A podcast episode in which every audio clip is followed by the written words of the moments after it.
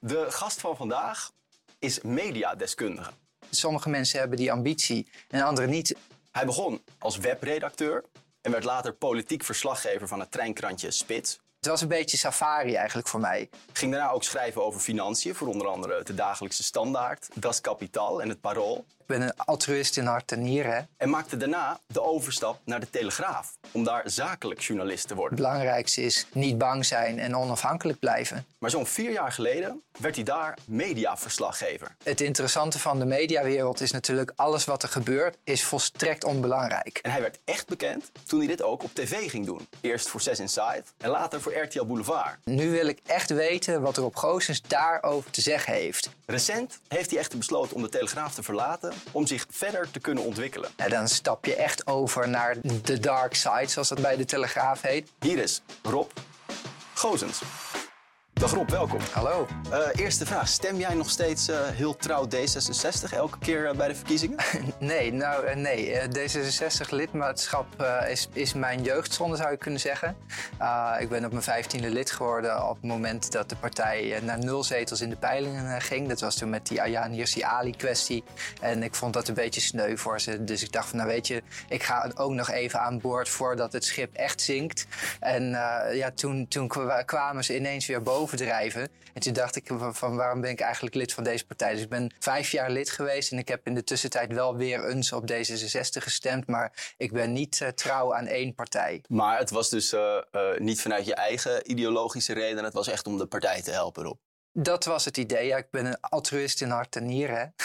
Maar, maar jij ging daar echt niet bij, omdat je die partij zo graag wilde helpen, toch? Er was vast, zat er ook iets in voor jou? Nou, weet je, ik vond politiek gewoon machtig interessant. Heb ik altijd gevonden. En ik, ik was dus gewoon een nerdje van 15 en ik, ik vond politiek interessant. En ik, ik liep al mee bij de, bij de jongerenraad in Eibergen, dorp waar ik ben opgegroeid. En ik, had, ik vond de mensen van D66 in Eibergen aardig. En ik dacht van ja, het is toch ook geinig om de politiek echt van, ja, van achter de schermen te zien. Dus dat is de reden geweest dat ik lid ben geworden van een partij. En ik had toen toevallig een reden om lid te worden van D66. Maar het is niet echt dat ik ooit het idee heb gehad van ik ga de actieve politiek in. Ik had meer zoiets van ik ga spindokter worden. Ik volgde dan Amerikaanse politiek ook een beetje. En daar had je dan grote namen als Karl Rove. En dat, dat vond ik veel interessanter dan de politiek aan zich. Dus jij vond vooral een narratief creëren eh, voor de politiek eigenlijk heel leuk. Ja, ja zo kun je het wel zeggen. Dus Ja. op een gegeven moment ging je, als ik me niet vergis, sociologie studeren. Dat deed je een maandje of drie Ja. misschien. Ja. Toen stopte je om echt fulltime eigenlijk Den Haag in te gaan en daar te spindokteren. Nou ja, ik ben eh na de middelbare school naar Den Haag gegaan eh, meteen. En toen ook gaan studeren. En die combinatie, dat was gewoon niet te doen. Want in Den Haag heb je drie heel erg drukke dagen. Dinsdag, woensdag, donderdag. Op maandag en vrijdag mogen Kamerleden het land in voor afspraken en dat soort dingen. Maar die drie dagen, dan ben je gewoon van ochtends vroeg tot avonds laat in de weer. En ja, ik werd ook op college verwacht. En de colleges waren dan niet verplicht om aanwezig te zijn, maar de werkgroepen dan weer wel. En ze zorgden er altijd voor dat de colleges om negen uur s ochtends en de werkgroep om vier uur s middags waren. En het was gewoon niet te combineren. Ik heb het een tijdje gedaan, maar ik dacht van ik moet één van de twee laten vallen. En tot groot verdriet van mijn ouders heb ik toen sociologie laten vallen om in Den Haag eh, achter de schermen te blijven. Maar ik denk ook tot groot verdriet van anderen ben je op een gegeven moment gestopt als spindokter. Want ik, ik heb even jouw LinkedIn ben ik opgedoken. En, en toen stond er, ja, zijn puntige schrijfstijl, ad remme opmerkingen en gevatte meningen maken Rob tot een talentvolle en complete politicus. Ja, er waren, zijn nog steeds mensen verbaasd dat ik uiteindelijk de mediawereld in ben gegaan en eh, niet in Den Haag ben gebleven. Jij En zelf wij- ook een beetje? Nou ja, in zekere zin wel. Ja, want de, de politiek was wel echt mijn droom. Dus wat ik zeg, nooit het idee gehad om zelf politicus te worden. Maar ja, ik had wel het gevoel dat daar eh, een hoop te, te doen viel en te beleven viel. En ja, tot mijn eigen verbazing vond ik andere dingen ook heel leuk. Maar waarom wilde je niet dan zelf politicus worden? Want nu, want je- Ja. een, een argument zou Ja. kunnen zijn, ja, ik had geen zin in de schijnwerpers. Maar ja, later heb je wel de schijnwerpers opgezocht. Ja, ik, ik, ja, eh, goede vraag. Weet ik niet. Ik heb het gewoon echt nooit interessant gevonden. Uh, en ja, ik heb op mijn twaalfde of zo voor het eerst de vraag gekregen van... ga jij dan ook de politiek in? En bijvoorbeeld de overbuurman, die zat dan voor de PvdA in de gemeenteraad in Eibergen. En ja, die, die, had, die vroeg het niet eens. Die had gewoon zoiets van, nou jij gaat op een gegeven moment de gemeenteraad in. En natuurlijk voor de PvdA, want dat was zijn partij. Dus toen ik lid werd van de verkeerde partij, toen viel al de helft van die droom eh, voor hem zeg maar in duigen. En dat, ja, uh, maar ik, ik weet het oprecht niet. Ik heb, ja, sommige mensen hebben die ambitie en anderen niet. eigenlijk een beetje hetzelfde. Als ik hier in Hilversum kom, dan zie ik hier een soort van Oost-Europa. Allemaal gebouwen die mooier zijn als je er een bom op laat vallen nadat de bom is gevallen dan ervoor, zeg maar. Maar andere mensen die ik spreek, die zeggen van nou, ik ging op mijn twaalfde voor het eerst naar Hilversum met de trein. En dan kom je aan op het station en dan loop je daar binnen. Ja, dat was echt een magie. Ja, ik voel dat niet. En nog steeds niet. En ja, wat is dat? Geen flauw idee. Nee, dat is dus subjectief. Wat je mooi vindt of wat je niet mooi vindt. Maar jij vond die narratieven maken dus heel mooi. Daar was je ook best goed in. Want allerlei partijen vroegen aan jou... Hey Rob, kan jij voor ons spindokteren? Kan jij, kan jij misschien een speech schrijven? Kan je, kan je eens wat voorbereiden? Dat deed je dus ook van partijen. Nou, ik, heb me laten vertellen dat je dat voor de PVV een paar keer gedaan hebt, maar ook linkser op het spectrum. Ja, eigenlijk alles tussen PVV en D66 heb ik gezien. Dus dat is ja, best wel breed. En het was gek genoeg dan voor bijvoorbeeld de PVV geen bezwaar dat ik uh, bij D66 lid was geweest. Uh, maar linkser dan D66 vonden ze het wel lastig dat ik met PVV'ers had gewerkt. Terwijl ik natuurlijk wel ook heb gezegd van het is niet, uh, niet mijn partij en ik, ik probeer gewoon mijn werk een beetje te doen. Maar is dat gewoon hoe het gaat? Dat je, dat je, dat je gewoon een andere pet op kan zetten en dan gewoon je kwaliteiten ook dan inzet? Ondanks dat het niet misschien jouw ideologie is? Of ben jij gewoon een chameleon? Nou ja, het, de, de, de vergelijking is een beetje grotesk. Dus uh, daarvoor mijn excuus. Maar het is een beetje als, uh, als acteurs die heel goed zijn in, in de slechterik spelen in films. Je wordt niet de slechterik in een film omdat je denkt dat het een slechterik is. En zeker niet op een geloofwaardige manier. Je wordt dat omdat je de goede dingen in zo iemand kunt zien en echt in de motivatie van die slechterik gaat geloven. Dus je wordt die persoon. En uh, ik, ja, ik, uiteindelijk, ik vind dat, dat alle partijen op de een of andere manier wel uh, ergens een punt hebben. En uh, ik kon altijd met de politici met wie ik werkte wel een manier vinden om ja, hun, hun motivatie te ontdekken en vanuit daar uh, het verhaal te maken. En dan was dat een verhaal waar ik ook niet per se ja, tegenover stond. Ik heb ja, voor, voor al die partijen wel verhalen gemaakt waarvan ik dacht, ja, dit is een mooi verhaal. Ik kan op jullie stemmen. Maar hoe werd jij daar beter in? Was dat gewoon oefenen? Of, was, of, of ging je heel veel, ging je de belangrijkste speeches uit de geschiedenis lezen? Of? Ja, uh, nee, ik, ik, las wel speeches inderdaad. En ik keek naar ja, de meesters. Dus wat ik zei, zo'n Karl Rove bijvoorbeeld. Die, ja, die, die vertelde hoe die, hoe die het, het spindokteren een beetje deed. En ik, ja, ik, ik heb gewoon, ik bedoel, we moeten het ook niet overdrijven. Ik was 18, 19 toen. Hè? En, maar wat ik probeerde is gewoon te ontdekken hoe uiteindelijk een verhaal bij mensen landt. En ik denk een van de dingen die ik gelukkig snel door had, was dat het niet zozeer uitmaakt wat je vertelt, maar hoe het bij de ontvanger landt. En dat je uh, dingen kunt zeggen die nou, helemaal niet zo bijzonder zijn, maar die uh, wel tot een bepaalde woede of blijheid of wat dan ook aan de andere kant uh, zorgen. En het verschil daartussen kun je ook weer gebruiken. Want je kunt iets zeggen waarvan je weet, het is helemaal niet zo gek. Maar mensen gaan er wel boos om worden. En dan zeg je, hé, hey, maar doe eens even rustig, joh. Kijk naar wat ik heb gezegd. En dan zeg je, oh sorry, ik heb, ik heb dat inderdaad niet helemaal goed begrepen. En dan heb je hen een, ja, een soort van schuldgevoel aangepraat, omdat zij boos op jou zijn geworden. En dat, dat spelletje, dat, ja, dat vind ik leuk. Dat mag je natuurlijk eigenlijk niet zeggen dat je zoiets leuk vindt, maar daar haal ik plezier uit en daar ben ik denk ik ook wel goed in. Nee, maar je zegt we moeten, niet, uh, we moeten het niet overdrijven. Ik was 18, 19. Maar het heeft natuurlijk wel heel veel te maken met wat je nu ook doet. Ja. Toch? Ja. Ja, nog een paar korte vragen daarover hoor. Want uh, al die wetten die ze wel eens zeggen van uh, no such thing as bad publicity of zo. Is, is, is een spindokter in Den Haag het daarmee eens? Ja.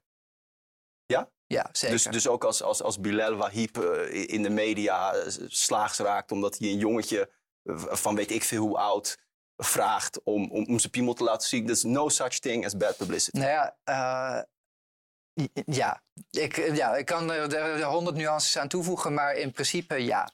En de aanval is de beste verdediging? Mm, ja. Ja. Nou, dan, hebben ze dus toch gelijk, alle clichés. voor een deel. Ja, maar goed, uiteindelijk er zijn er zijn verschillende manieren om, om te winnen natuurlijk. En uh, de, de Italianen doen dat op het voetbalveld met Catenaccio. En dat is toch vrij verdedigend ingesteld.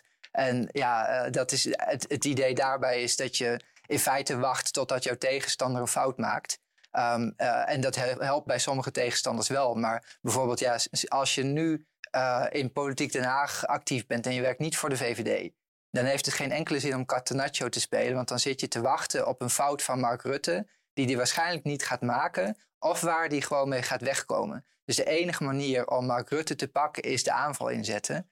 En ja, wat Rutte dan heel goed heeft gedaan, al elf jaar lang, eigenlijk al langer, is ervoor zorgen dat mensen het toch een beetje lullig vinden om hem aan te vallen omdat het gewoon een aardige man is die met iedereen op goede voet staat. Ja, en die voorkomt daarmee gewoon de enige manier waarop wie dan ook uh, kan proberen om hem uit het uh, torentje te jagen. Maar uh, je hebt nu iets meer tijd. Hoe je dat gaat invullen gaan we het zo over ja. hebben. Maar het klinkt, als, als ik naar je ogen kijk, alsof er nog wel een soort ja, iets borrelt van, van, van een spindokter in jou hoor. Nou ja, ik, ik vind het gewoon leuk. En als er dingen gebeuren in Den Haag dan zit ik een soort van mee te, ja, mee te spelen. Klinkt dan ook weer zo, zo afstandelijk. Maar ik probeer wel mee te denken van hoe, hoe zou ik dit eh, nu hebben gedaan. Alleen als ik tijd heb. Hè. Ik bedoel, als ik van s ochtends vroeg tot s avonds laat met andere dingen bezig ben. Dan ga ik natuurlijk niet ook nog ergens een uurtje vrijmaken. Om na te denken van oké, wat zou ik in deze situatie hebben gedaan. Nou, op een gegeven moment, eh, je, was de spindokter en op een gegeven moment ging je meer de kant op van, van journalistiek. Ja. Eerst over, over, over de politiek en later ook over allerlei andere zaken. Maar hoe kwam je ineens in de journalistiek terecht? Ja, een beetje toeval. En, en wat dat betreft, alles wat ik heb gedaan en wat ik ben gaan doen, dat, dat hangt van toevalligheden aan elkaar. Ik, ik werkte dus achter de schermen in de politiek en ik, ik uh, schreef mee aan dingen. Dus ik heb voor drie Kamerleden aan boeken meegeschreven, bijvoorbeeld. En uh, ik zat bij verschillende partijen en ik was ja, een, een jochie van, eh, van 18, 19 dus. Hè. En dat, dat viel op. En ik, ik zorgde ervoor dat ik altijd een, een net pak aan had. En misschien had ik net even iets te grote schoenen aan. Dress to impress. En ja, een beetje wel. En uh, die, die grote schoenen waren natuurlijk uh, spreekwoordelijk en, en letterlijk tegelijkertijd. Uh, maar dat, dat viel wel op. En op een gegeven moment kreeg ik van, van de treinkrant Spits de vraag van... Hey, wij horen dat jij de weg kent in Den Haag en dat je wel een beetje kunt schrijven. Heb je wel eens nagedacht over, over de journalistiek? En dat, ja, dat had ik wel. ik, ik was het eigenlijk in Den Haag een beetje interessant gaan vinden. En toen dacht ik, ja, ik ben gestopt met mijn studie sociologie. Ik moet eigenlijk wel weer iets gaan doen. En misschien is het wel een heel mooi leer-werktraject om bij Spits te gaan zitten. En ik zou dan op de webredactie beginnen. En dat is echt gewoon leveren. Drie stukjes, vier stukjes per uur schrijven. Maar ja, dan leer je dus wel hoe de journalistiek werkt. En ik, mij leek dat interessant. En uiteindelijk heb ik een, een, een jaartje op die webredactie gezeten. Toen ging de parlementaire verslaggever van Spits weg. En toen ja, zei ze, ja, we hebben eigenlijk maar één iemand uh, daarvoor op het oog en dat ben jij. Maar dat soort, dat soort krantjes, zeg ik heel oneerbiedig, als de Spits, en zeker het online gedeelte, dat is gewoon een commerciële organisatie. Die willen gewoon zoveel mogelijk traffic op die artikeltjes, toch? Zodat ze banners kunnen verkopen. Nou ja, uh, zo, zo, zou je het kunnen zeggen. Maar uh, we, we, kunnen nu een heel, uh, heel gesprek houden over, over hoe Spits helemaal werkt. Maar de, uiteindelijk de website, heel kort gezegd, nam nieuws over van andere media. En vier tot zes berichten per uur. En we schreven die berichten met z'n drie ongeveer. Dus nou ja, je hebt, je hebt nog net tijd om af en toe een keer iemand na te bellen. Maar veel meer dan dat uh, moet je er ook niet aan tijd insteken. Want anders kom je gewoon niet aan je aantal artikelen. Um, en de krant die probeerde in een uiteindelijk beperkt aantal pagina's toch gewoon ervoor te zorgen dat de lezer in de trein uh, op de hoogte was. En je hebt lezers in de trein, maar een deel daarvan heeft natuurlijk gewoon zijn krant vanuit huis meegenomen. Dus we wisten, uiteindelijk schrijf je voor een MBO 4 publiek. Uh, en dat betekent dat je uh, toegankelijk moet schrijven niet al te veel voorkennis moet, uh, moet veronderstellen. En wel moet proberen om ja, het hele verhaal te vertellen. Ja, maar ik denk dat je ook moet proberen, juist omdat, het, omdat, omdat je traffic wil, en dat heb jij misschien al voor een deel geleerd in de politiek, dat je wel ja, dingen wil zeggen die mensen raken. En dat doe je volgens mij nu ook nog steeds met toch uitspraken die ja, lichtelijk scherp zijn of, of, of controversieel misschien. Leerde je dat daar al een beetje? Of was het gewoon letterlijk overnemen? Nee, nee, nee. Ik, uh, kijk, er, uh, er wordt niet met. Ja, de Spits is niet de krant uit de Nederlandse geschiedenis met de, met de beste reputatie. Maar dat is vooral omdat hij gratis was. Want als je nu kijkt naar wat de spitsmensen daarna hebben gedaan. Uh, Alexander Bakker was collega van mij, die is uh, nu correspondent in Brussel voor de Telegraaf. Jorn Jonker is de belangrijkste verslaggever van Nieuwsuur in, in Den Haag geworden.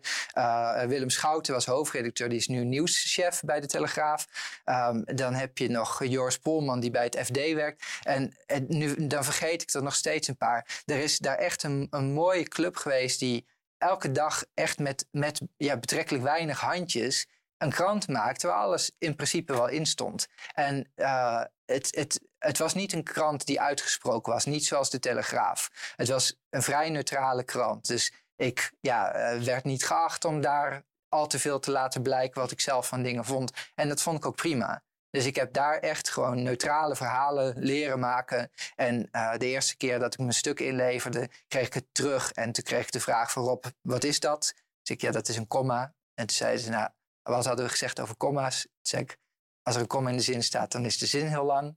En te lang. En het zei het heel goed. En wat is dat? En zo ging, zijn ze echt een maand lang door mijn stukken gegaan. En hebben ze me geleerd om bondiger te schrijven. Om dus toegankelijker te worden.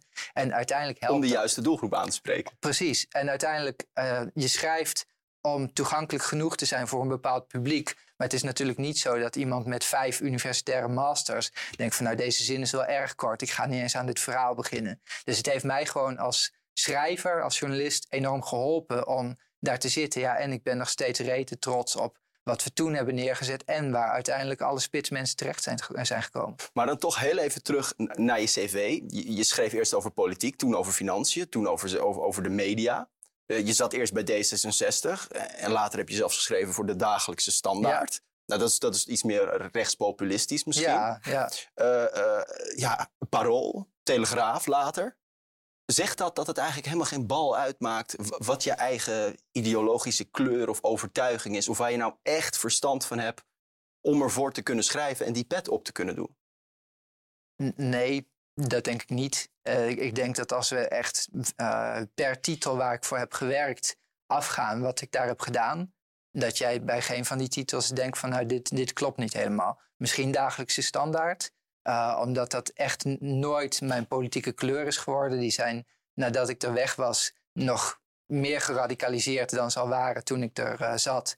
En uh, toen vond ik het nog, ja, ik, ja, het was een beetje safari eigenlijk voor mij. Het, het, het, het was een wereldje dat ik totaal niet kende. Het was een soort ja, meningen dat ik totaal niet kende. Ik kom uit een keurig VPRO-gezin en ineens zat ik tussen mensen die PVV stemden en zo. En het was die fascinatie die mij daar naar binnen bracht.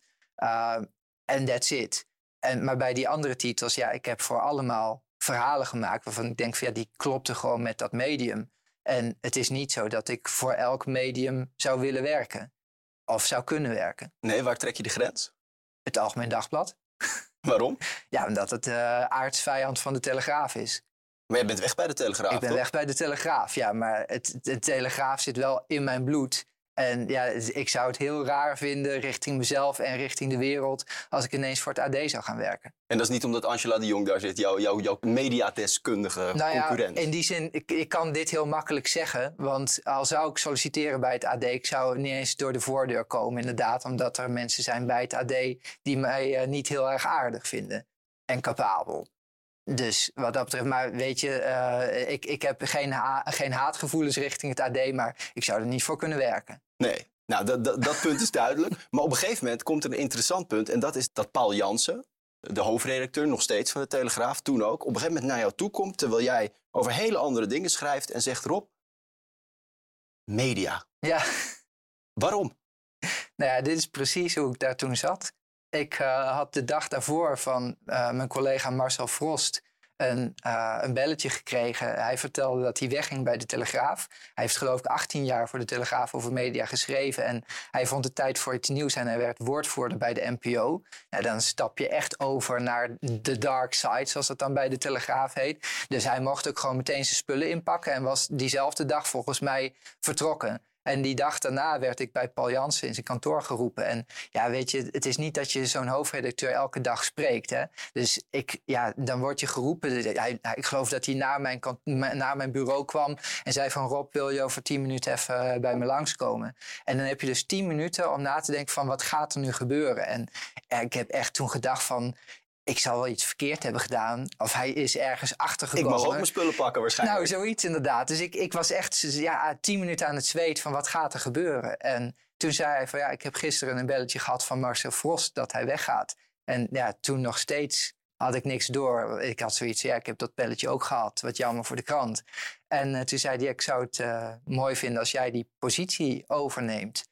En nou, ik, eigenlijk ben ik nog steeds verbaasd dat hij me ervoor gevraagd heeft. Maar jij hebt vast gevraagd, jij, jij, jij bent scherp genoeg, waarom? Ja. En die vraag stel ik jou net ook. Ja, en uh, zijn antwoord was dat hij uh, eigenlijk niet zozeer op zoek was naar iemand die dat wereldje supergoed kende, uh, die, die enorm veel met het medium televisie heeft of met radio, maar vooral iemand die, ja, die, die, die verbanden kan leggen en die cijfers kan lezen. En hij zei van ja, uh, we kennen elkaar uit, uit Den Haag, want hij was natuurlijk parlementair verslaggever toen ik daar uh, ook rondliep. Uh, ik zat op het moment dat hij mij vroeg op de financiële redactie van de Telegraaf. En hij zei van ik heb eigenlijk iemand nodig die ja, dat politieke spel een beetje kent en kan doorgronden en een, een balans kan lezen. En hij vond het ook niet zo erg dat ik, het, dat ik het niet erg vind om af en toe er met gestrekt been in te gaan. Dus toen dacht ik van, je hebt hier best wel goed over nagedacht. En als hij niet dit verhaal had gegeven, dan had ik gezegd: Sorry, Paul, maar ik ga het niet doen. Maar omdat hij zo goed wist wat hij wilde, dacht ik van ja, dit is wel zo eervol dat hij deze combinatie, die ook niemand anders natuurlijk heeft, het is een totaal bizarre combinatie, uh, zo geschikt vindt voor deze plek. En ik heb nog geprobeerd om op andere gedachten te brengen. Ik heb hem verteld hoe ontzettend weinig ik televisie keek en dat eigenlijk de televisie alleen aanging om de PlayStation aan te zetten, zeg maar, of om te Netflixen. En ja, dat vond hij allemaal niet bezwaarlijk. Hij zei van ik verwacht wel van je dat je televisie gaat kijken natuurlijk, maar dat jij dat de afgelopen jaren niet hebt gedaan. I don't care. Dat was eigenlijk zijn verhaal. Ja, en dat, dat, dat kon natuurlijk. Je kon gewoon uiteindelijk ook de afstandsbediening aanzetten en uh, af en toe zappen en kijken en er wat van vinden. En een mening heb je. Maar jij zegt zelf over die baan van mediadeskundige. Er zijn taken op de sociale werkplaats die meer kennis en kunde vereisen. Dat is, dat is heel wat anders dan wat je net zegt met die balans lezen en, en de politieke ja, spelletjes. Ja. En... Nee, maar kijk, dat, dat is uiteindelijk de invulling. En het, het interessante van de mediawereld is natuurlijk alles wat er gebeurt, is volstrekt onbelangrijk. De, ze kunnen nu uh, drie bommen op het Mediapark laten vallen. En er zal een soort van nationale rouw afgekondigd worden. Maar voor de rest, het, ja, het, het heeft geen invloed op het rijden en zeilen van de wereld. Maar we vinden het wel heel belangrijk. We willen weten wat er gebeurt. En dat is uiteindelijk wat media leuk maakt om over te schrijven. Want je, uh, uh, je, je kunt niet uitgaan van wat er dan het belangrijkste is. Je moet uitgaan van wat vinden mensen het leukste perspectief om te lezen. En uh, ja, daarin, je kunt 20 mediaverslaggevers aan het werk zetten. En ik denk dat die met 25 verschillende versies van hetzelfde verhaal thuiskomen. En uh, de minimale versie, ja, daar hoef je niet zoveel voor te kunnen. Ik weet niet of jij wasknijpers kunt vouwen. Dat is iets wat ze op de sociale werkplaats kunnen. Ik kan het niet. Dus dat, dat bedoelde ik er een beetje mee. En tegelijkertijd, ja, ik, ik denk wel dat ik iets breng. Maar uh, ja, wat ik met die quote vooral wilde zeggen is we moeten niet overschatten wat ik aan het doen ben. Nee, maar je moet er uiteindelijk ook wel dingen voor kunnen. Want als iedereen het zou kunnen, dan, dan, dan zou jij daar niet alleen zitten bij RTL Boulevard uh, op primetime. Uh, maar wat moet je dan wel kunnen? Is dat vooral gewoon scoops brengen, weten, verzinnen misschien zelfs? Of is dat ja, uiteindelijk gewoon zelf roddelen, eh, speculeren, je mening ventileren daar, een perspectief ja. bieden, context bieden? Nou, ik denk die, die context is belangrijk. Dat je niet alleen zegt van nou, dit zijn de feiten, maar die ook in een bepaald verband kunt, uh, kunt brengen. Uh, dingen zien die ja, achter, achter de dingen die mensen wel hebben gezien, dat ze denken, hé hey, verrek. Uh, dus op een, op een andere manier naar dingen kijken, maar uiteindelijk het belangrijkste is niet bang zijn en onafhankelijk blijven. En de, je ziet toch heel veel mensen nat gaan op die twee dingen. Dat ze toch op een gegeven moment zich laten intimideren of laten vetteren of wat dan ook. En daardoor dingen gaan zeggen waar ze het eigenlijk niet eens zelf helemaal mee eens ben. Ja, en de televisiekijker die, die prikt daar feilloos doorheen. Want als er iets is waar de televisiekijker net zoveel verstand van heeft als de deskundige op televisie, dan is het natuurlijk wel televisie. Ja, maar jouw mening is dus meer waard dan misschien de mening van een gemiddelde tv-kijker, omdat, Nee. je, om, omdat je context kan bieden? Ehm, ik denk dat het belangrijkste is dat ik, eh, dat, dat ik besef dat het niet zozeer mijn mening is die het verschil maakt, maar dat ik mensen thuis eh, een startpunt geef voor het gesprek. Mensen vinden het nou eenmaal leuk om over de Masked Singer te praten, om wat te noemen. En mensen kijken echt niet op zaterdagavond Boulevard, omdat ze zoiets hebben van nou, gisteravond was de Masked Singer. En nu wil ik echt weten wat er op Goossens daarover te zeggen heeft. Maar ze kijken het wel. En uiteindelijk wat ik over zo'n programma zeg, dat helpt hen ook weer om hun eigen mening scherp te stellen. En wat dat betreft, het is, het is een super nederige rol. En, eh, en dat, is, dat is wat ik doe. En ik denk dat uiteindelijk de, de kijker thuis misschien wel overtuigder is van zijn eigen mening, om het zo maar te zeggen, dan dat ik dat ben als, als ik eh, aan de boulevarddesk sta. Ja, dus desnoods is het een mening over jouw mening als er maar wat gebeurt, Ja, zeg jij. eigenlijk. precies. Ja, ja. En eh, eh, als er dan zo- zo'n mediarelletje ontstaat, hè? of het nou met Veronica Insight is, met, met adverteerders of, of Bilal Wahib of, Ja. of André Hazes, voor mij apart. Ehm, is dat dan, sta jij dan te springen in huis? Voel je dan adrenaline in je benen? Denk je dan, yes, dit is mijn moment om te vlammen? Ja, verschilt per onderwerp. Dat, dat Veronica Inside relletje van vorig jaar zomer. Daarvan had ik wel het gevoel van... ik heb gewoon vanaf, vanaf minuut één door wat er aan het gebeuren is. En ik zit, ik zit op dezelfde golf. En bij andere dingen, en bijvoorbeeld André Hazes en, en vriendin 783... dat zijn dingen die ik latent volg. En we hebben het er bij Boulevard over. Maar voor de rest, het is niet iets dat mij echt heel erg interesseert. Ja, maar ik, ik zat toevallig wat terug te kijken, omdat ik natuurlijk hier met je zit. En, dan- en dan sta je er aan die desk en dan weet jij data te noemen dat, dat, dat, dat zij hun koopakte Ja. getekend hebben. En je weet het adres. En, en toen dacht ik, die Rob, dat is zo'n slimme jongen. Maar- En, en die weet dat allemaal. Denkt hij niet soms, wat ben ik hier aan het doen? Maar dat is, de, de grap is, een van, een, eh, een van mijn tics is dat ik gewoon een, een, eigenlijk een fetish voor details heb. En eh, eh, mensen zullen er wel wat van vinden, maar vroeger, eh, een van mijn hobby's als kind, en dat heb ik tot mijn veertien of zo volgehouden, is dat ik de, de seizoensgids van Voetbal International dan in de zomer kocht. En ik ging dan alle verjaardagen van de voetballers in een, een kalender die ik een keer had gekregen zetten. En ja, ik had op een gegeven moment dus van weet ik veel hoeveel voetballers de verjaardag in een kalender. En nog steeds zitten een paar van die verjaardagen in mijn hoofd. En dat zijn mensen die ik nog nooit ontmoet heb. Met voetballers voor wie ik geen enkele, ja, niet eens bewondering heb, zeg maar. Maar ik weet wel hun verjaardag. En dat, eh, en dat, dat heb ik ook een beetje met die, met die details. Dus ik vind het dan geinig als ik, als ik hoor, omdat de redactie van Boulevard erachter is gekomen, dat André Haas en Sarah van Soelen uit elkaar zijn. Dan beginnen de radertjes te lopen. En dan denk ik van ja, die hebben nog niet zo heel lang in huis. Ik vind het dan grappig om aan de kijker van Boulevard te vertellen dat als zij voor 29 januari 2022 hun huis eh, weer weten te verkopen, dat ze dan de overdrachtsbelasting terugkrijgen. En weet je, het gaat om 17.000 euro. Met één optredentje heeft An- André Haas natuurlijk ook weer verdiend. Maar dat zijn juist van die gekke details. Dat, ja, het is niet belangrijk, maar het is wel leuk om te vertellen. En juist dat soort dingen, daar sla ik op aan. Nee, ik moest ook gniffelen toen je dat zei. Absoluut. Maar jij zegt eh, aan het begin van dit gesprek: there is no such thing as bad publicity. Je bent eh, verbanden aan het leggen Ja. achter gebeurtenissen. En als jij dan naar zo'n André Hazes kijkt en als je, als je ziet dat hij op Schiphol aankomt en er 50 cameramensen bij wijze van spreken daarom staan op te wachten. Denk jij dan nooit van, eh, dat doet hij gewoon allemaal expres, joh?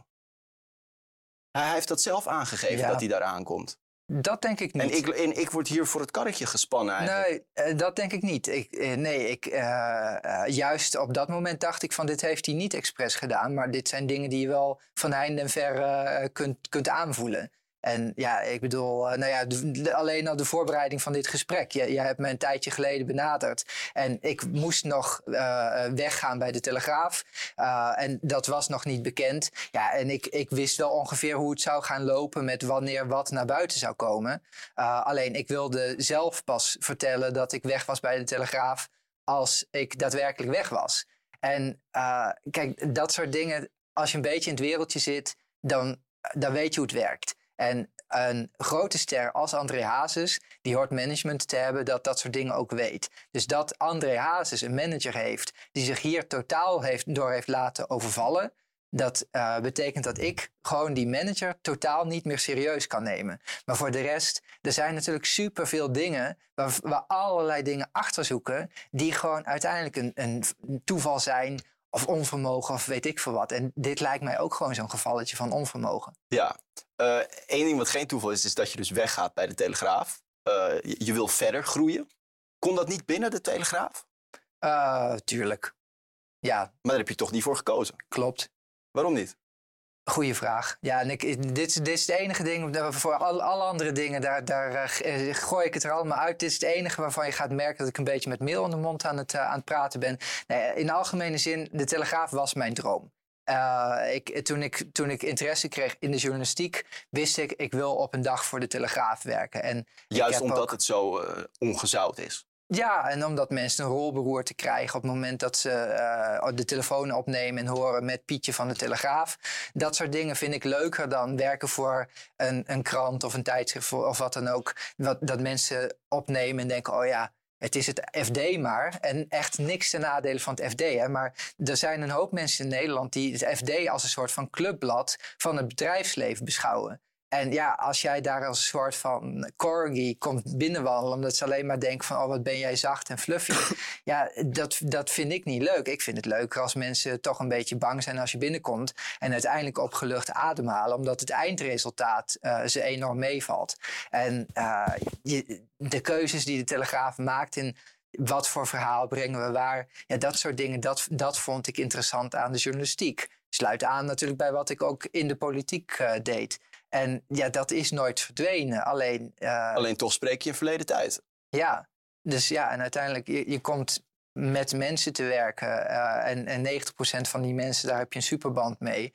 En dan zijn er drie mensen met wie je een wat mindere band hebt, die het toch ja, moeilijk maken. En zeker als je dan in de luxe positie zit, zoals ik dat zit, dat je andere keuzes kunt maken in je leven. Dan ja, kom je op een punt dat je je gaat afvragen word ik een van die dinosaurussen met gouden handpoeitjes. Want die heb je natuurlijk op de Telegraafredactie. Mensen die er al 30 jaar zitten, eigenlijk te veel geld verdienen. En daardoor gewoon nergens mee heen kunnen. Terwijl ze al 10 jaar aan het kankeren zijn op hoe het allemaal gaat en hoe het 20 jaar geleden Je wil geen fossiel worden. Nee. En ja, dan voel ik me ook een beetje verantwoordelijk, zeg maar, voor collega's die misschien ook wel een beetje in hetzelfde schuitje zaten als ik. Die dachten van, nou, er zijn toch dingen die beter kunnen. En ik heb geprobeerd om dingen te veranderen. Maar als dat dan niet werkt, ja, dan moet je op een gegeven moment ook beseffen dat er echt niemand is die groter is dan de Telegraaf. Uh, en dat je, dat je misschien zelf wel degene bent die weg moet gaan. Dus het ging eigenlijk om, om, om, individuen waar je misschien niet perfect mee klikte. En het feit dat je dacht, hé, hey, ik zit hier zo comfortabel. Eh, als dit zo blijft, dan, dan ja, word ik hier een mummie. Ja, maar dat is wel heel spannend natuurlijk. Dat je dan nu dus sorry dat ik je onderbreek, maar dat je dan, dat je, ja, nu heb je gewoon een wit canvas. Je gaat een column schrijven voor Veronica Magazine. Je bent natuurlijk bij RTL Boulevard een, een, een vaste deskundige. Dat, dat blijft ook, dat laatste? Dat neem ik aan van wel. Kijk, ik ga niet over het, uh, het, het uh, uitnodigingsbeleid van Boulevard natuurlijk. Dus het is aan hen om mij daar aan de desk te zetten. Maar mijn, mijn band met Boulevard is goed. Ik vind het heel leuk om met de redactie te werken. En voor mijn gevoel is dat wederzijds. Dus ik ga er wel vanuit dat ik uh, gewoon bij Boulevard aan de desk blijf. Maar als we dan naar dat witte canvas kijken, waar, waar, waar, waar twee dingetjes, ja. zeg ik eventjes heel oneerbiedig, opstaan. RTL Boulevard en, en een column in Veronica Magazine. Ja. Hoe zou je het allerliefst, ik bedoel, eh, er kijken hier mensen naar, hoe zou je dat het allerliefst willen inkleuren?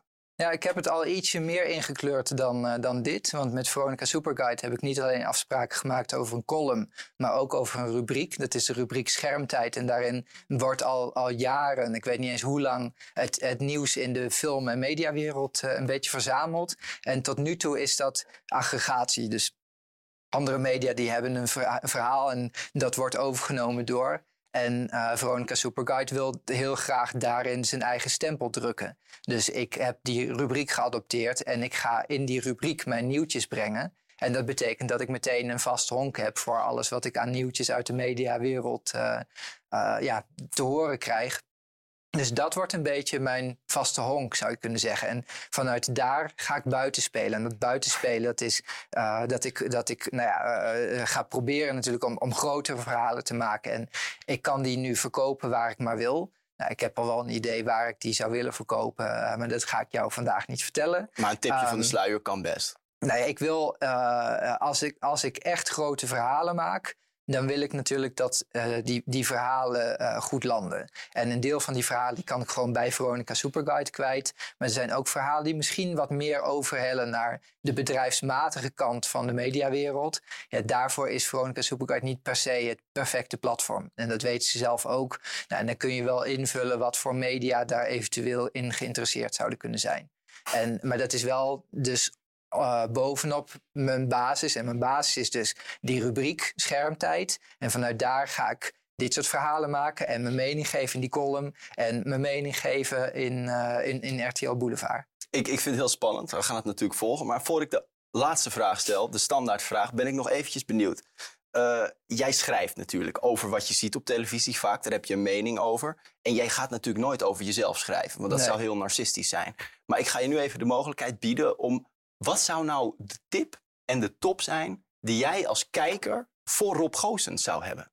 Als je hem op tv ziet, bij RTL Boulevard of bij, bij Sess Inside daarvoor.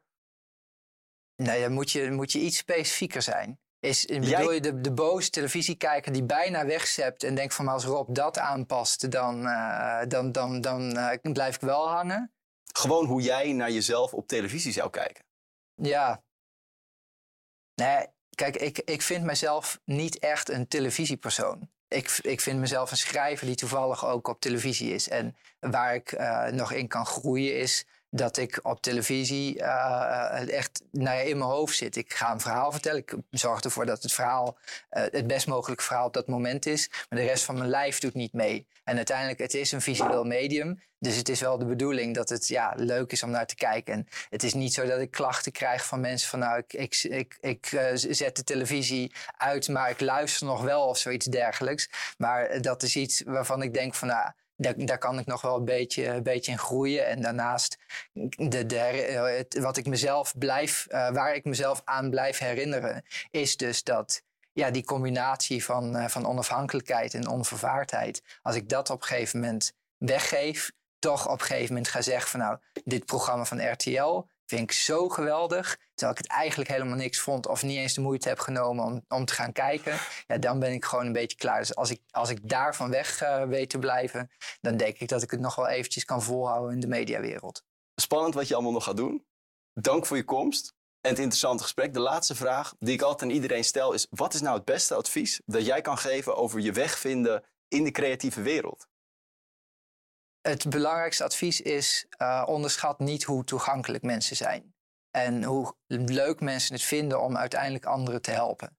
En uh, natuurlijk heb ik enorm veel geluk gehad. Maar ik heb ook op juiste momenten tegen Pietje of Jantje gezegd: ik kan vaarlijk advies over dit en dat gebruiken. En mensen vinden het gewoon leuk om dan mee te denken. En ja, dat, wat dat betreft, door sociale media zijn mensen alleen nog maar extra toegankelijk geworden. En wil je hetzelfde doen? Wil je, heb je ideeën wat je zou willen? Ja, begin ergens. En uh, in, in de mediawereld is uiteindelijk alles mogelijk.